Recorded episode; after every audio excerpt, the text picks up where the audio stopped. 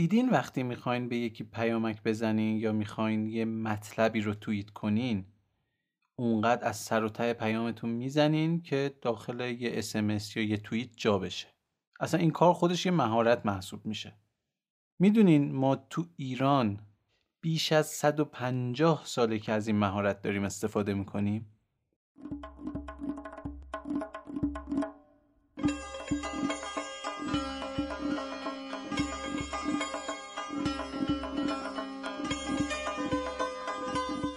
سلام.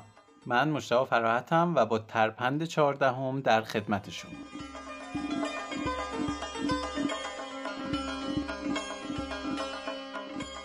این ترپند تو آبان ماه سال 99 منتشر میشه.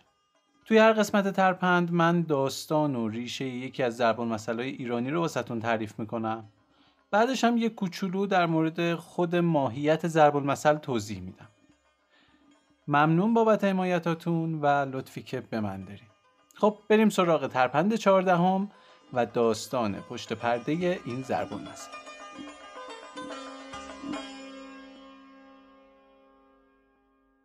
حرف مفت زدن.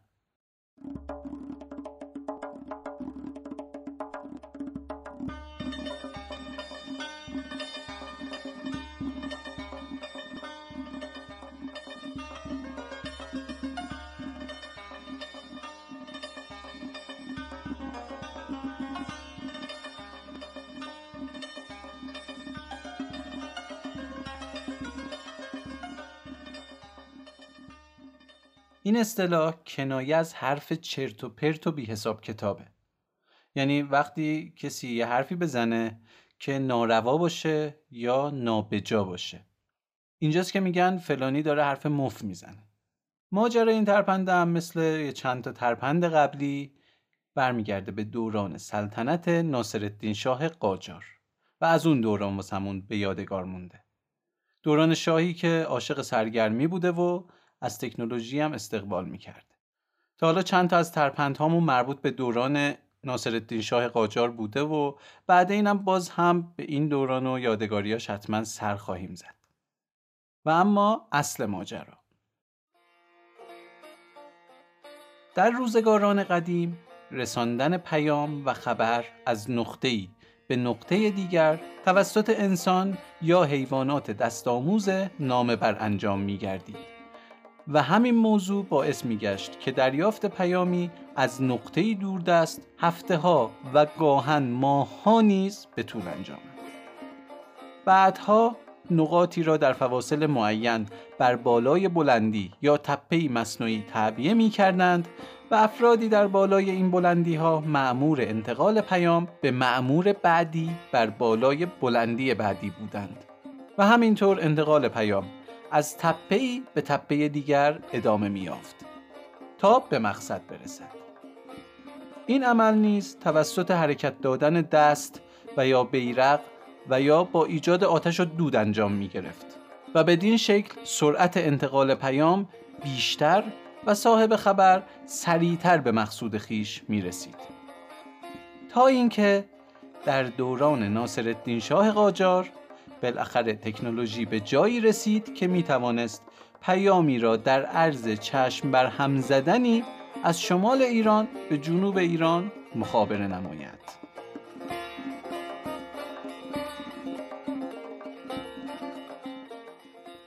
بله تلگراف در حوالی سال 1270 هجری قمری وارد ایران گردید و اولین پیام تلگرافی ما بین مدرسه دارالفنون و کاخ گلستان مخابره گشت. پس از اولین ارتباط تلگرافی آزمایشی ضمن قراردادی که با کمپانی های فرنگی منعقد گردید خطوط تلگرافی تا ولایات و شهرستان های ایران نیز ادامه یافت و بین تهران و مراکز مهم ایران مواصلات تلگرافی برقرار گردید. آن روزها خبر این تکنولوژی و گسترشش در جهان و همچنین کاربردهای متنوع و تسهیل کنندهش به کرات در روزنامه وقایع اتفاقیه گزارش می گردید و در تمام این مقالات از سیم و دستگاه تلگراف تعابیری همچون چرخ الماس، چرخ آتشی، سیم آهن، چرخ سائقه و سیم سائقه استفاده می شد. روزی که تلگراف خانه در تهران افتتاح گردید در مخیله عوام الناس نمی گنجید که می توان از شهری به شهر دیگر پیامی را تنها با رشته سیمی مخابره کرد. آن هم بلا فاصله و بدون وقفه و در ضمن عده کثیری نیز به وجود شیاطین و اجنه در سیمهای تلگراف معتقد بودند. و مردم را بر حذر می داشتند که مبادا پیامتان را به دست شیاطین بسپارید. این خطوط جن دارند.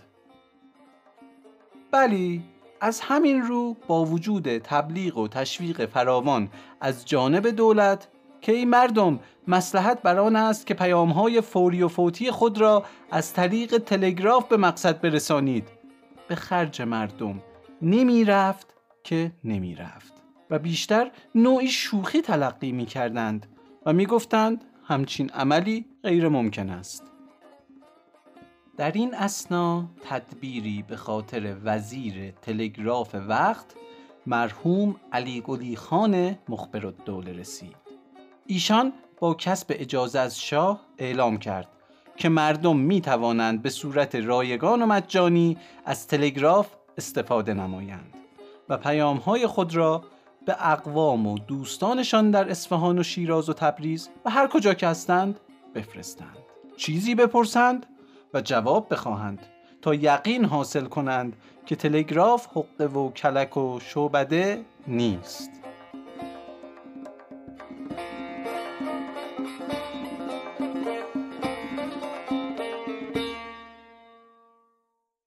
از آنجایی که در مسیر تکامل و فرگشت نهاد انسان خردمند.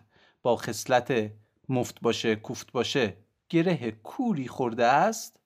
این تدبیر گرفت و مردمان بر در تلگراف خانه ها ازدهام کردند. و سیل پیام های چه خبر چطوری کی پیشته الان چی پوشیدی؟ به ولایات و اقصانقات ایران سرازیر گشت. چند روزی که بدین منوال گذشت و هر مرد و زن و پیر و جوانی پیامی فرستاد و جوابی گرفت تیر دولت بر نشانه نشست و اعتماد همگان جلب گشت. دیگر اکنون وقت آن رسیده بود که آن انگشت نامبارک بر آن دکمه فیلتر بنشیند و اطلاعیه ثانوی که در ادامه خواهید شنید بر روی صفحه کاغذی بر در تلگراف خانه ها نصب گردد. و این گونه بود که نرخ هر کلمه یک عباسی معادل یک پنجم ریال تعیین گردید. و این حق المخابره می بایست هنگام ارسال پیام پرداخت می شد. همین امر و همین دستور موجبات هرچه فشرده تر شدن و مختصر تر شدن پیام های تلگرافی را فراهم آورد.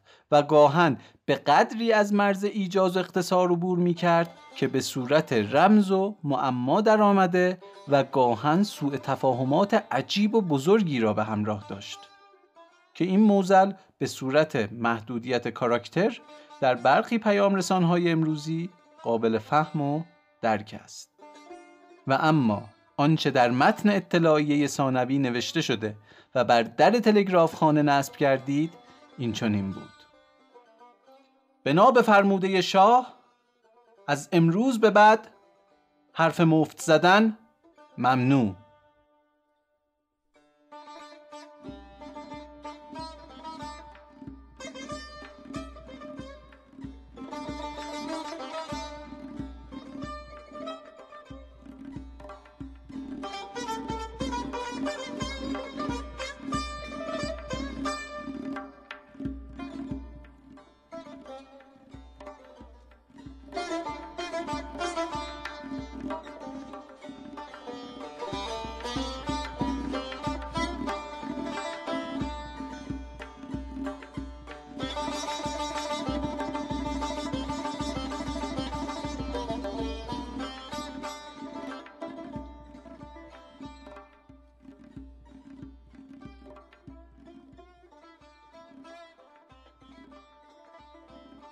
توی قسمت قبلی ترپند راجع به تجربی بودن ضرب المثل گفتیم.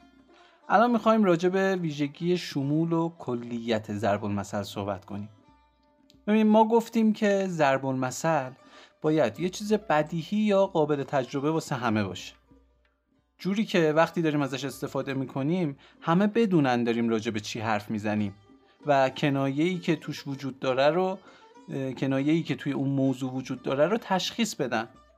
حالا می‌خوایم چی بگیم؟ می‌خوایم بگیم که ضرب المثل باید ویژگی شمول داشته باشه. یعنی بشه تو موقعیت های زیادی ازش استفاده کرد. بشه هر جزءش رو به چیزی تشبیه کرد و باهاش تو جاهای مختلف کنایه زد و ازش استفاده کرد. ببینیم مثلا میگیم که نه چک زدیم نه چونه عروس اومد به خونه. یعنی چی؟ یعنی بدون اصرار و زحمت ما تونستیم رضایت کسی رو بگیریم. یا مثلا یه چیز دیگه میگیم تو همین شکل و شمایل و فرم. میگیم که نه بیل زدم نه پایه انگور خوردم به سایه. شما حتما دیدین که درخت انگور رو واسهش یه پایه می‌سازن به اصطلاح پایه می‌زنن و بعضا به شکل تاق در میارن که هم سایه میندازه مثل یه سقف. همین که انگورش از همون سقف آویزون میشه. اینجا داره میگه که نه بیل زدم نه پایه ولی توی سایه انگور خوردم. درست ظاهر این کلمات واسه کشاورزی و باغداری و پرورش انگور و این چیزاست ولی خب چون شمول داره به راحتی میشه فهمید که کنایه از اینه که هیچ زحمتی نکشیدم ولی سود بردم. و تو مستاخهای مختلف هم میشه ازش استفاده کرد. مثلا می‌تونی بگی درس نخوندم ولی نمره خوب گرفتم. کار نکردم ولی مزد گرفتم. می‌بینین میشه تو جاهای مختلف استفاده کرد و تو اون موقعیت شما اگر این ضرب المثل رو استفاده بکنی شنونده دقیقا همون کنایه ای که شما می‌خوای رو از این ضرب المثل می‌گیره. چرا؟ چون این ضرب المثل شمول داره. میشه بستش داد به موضوعات مختلف.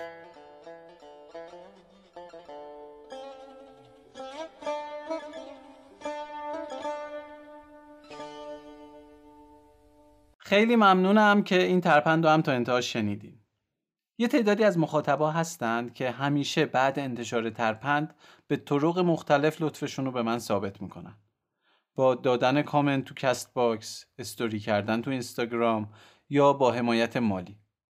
تصمیم گرفتم بعضی از این عزیزا رو که لطفشون نه یک بار نه دو بار بلکه تقریبا بعد انتشار هر قسمت شامل حال این پادکست بوده به رسم ادب و قدردانی اینجا معرفی کنم. خانم فقیری آروین تقیزاده مروارید سارا محمد علی عباسیان امیر حسین قاف رضا حق دوست زینب و خیلی از عزیزای دیگه که خب نمیشه همشون رو یه جا نام برد. دمتون واقعا گرم. همین پیام دادن ها و معرفی کردن به بقیه است که به ما انرژی میده. و باعث میشه که تو کارمون ثابت قدم باشیم. شما عزیزا هم اگه پیشنهادی انتقادی نظری دارین می‌تونین از طریق ایمیل ترپند پادکست gmail.com با من در ارتباط باشین. و از طریق شبکه های اجتماعی با آیدی ترپند پادکست می‌تونین ما رو دنبال بکنین و در جریان توضیحات بیشتر و حاشیه های هر قسمت قرار بگیرین. واسه حمایت مالی هم می‌تونین از داخل کشور یا خارج کشور از طریق لینکی که تو توضیحات هر قسمت هست اقدام بکنین. شما از خارج از کشور هم می‌تونین از پادکست حمایت مالی انجام بدین. از طریق لینکی که تو توضیحات اپیزود هست. دمتون گرم. ترپند یکی از زیر مجموعه های پادکست مینی بوسنامه است. هر جا که ترپند رو میشنوین می‌تونین مینی بوسنامه رو هم پیدا کنین. باغتون آباد و میوه دلتون شیرین. ترپند پادکستی از دنیای زربون نسل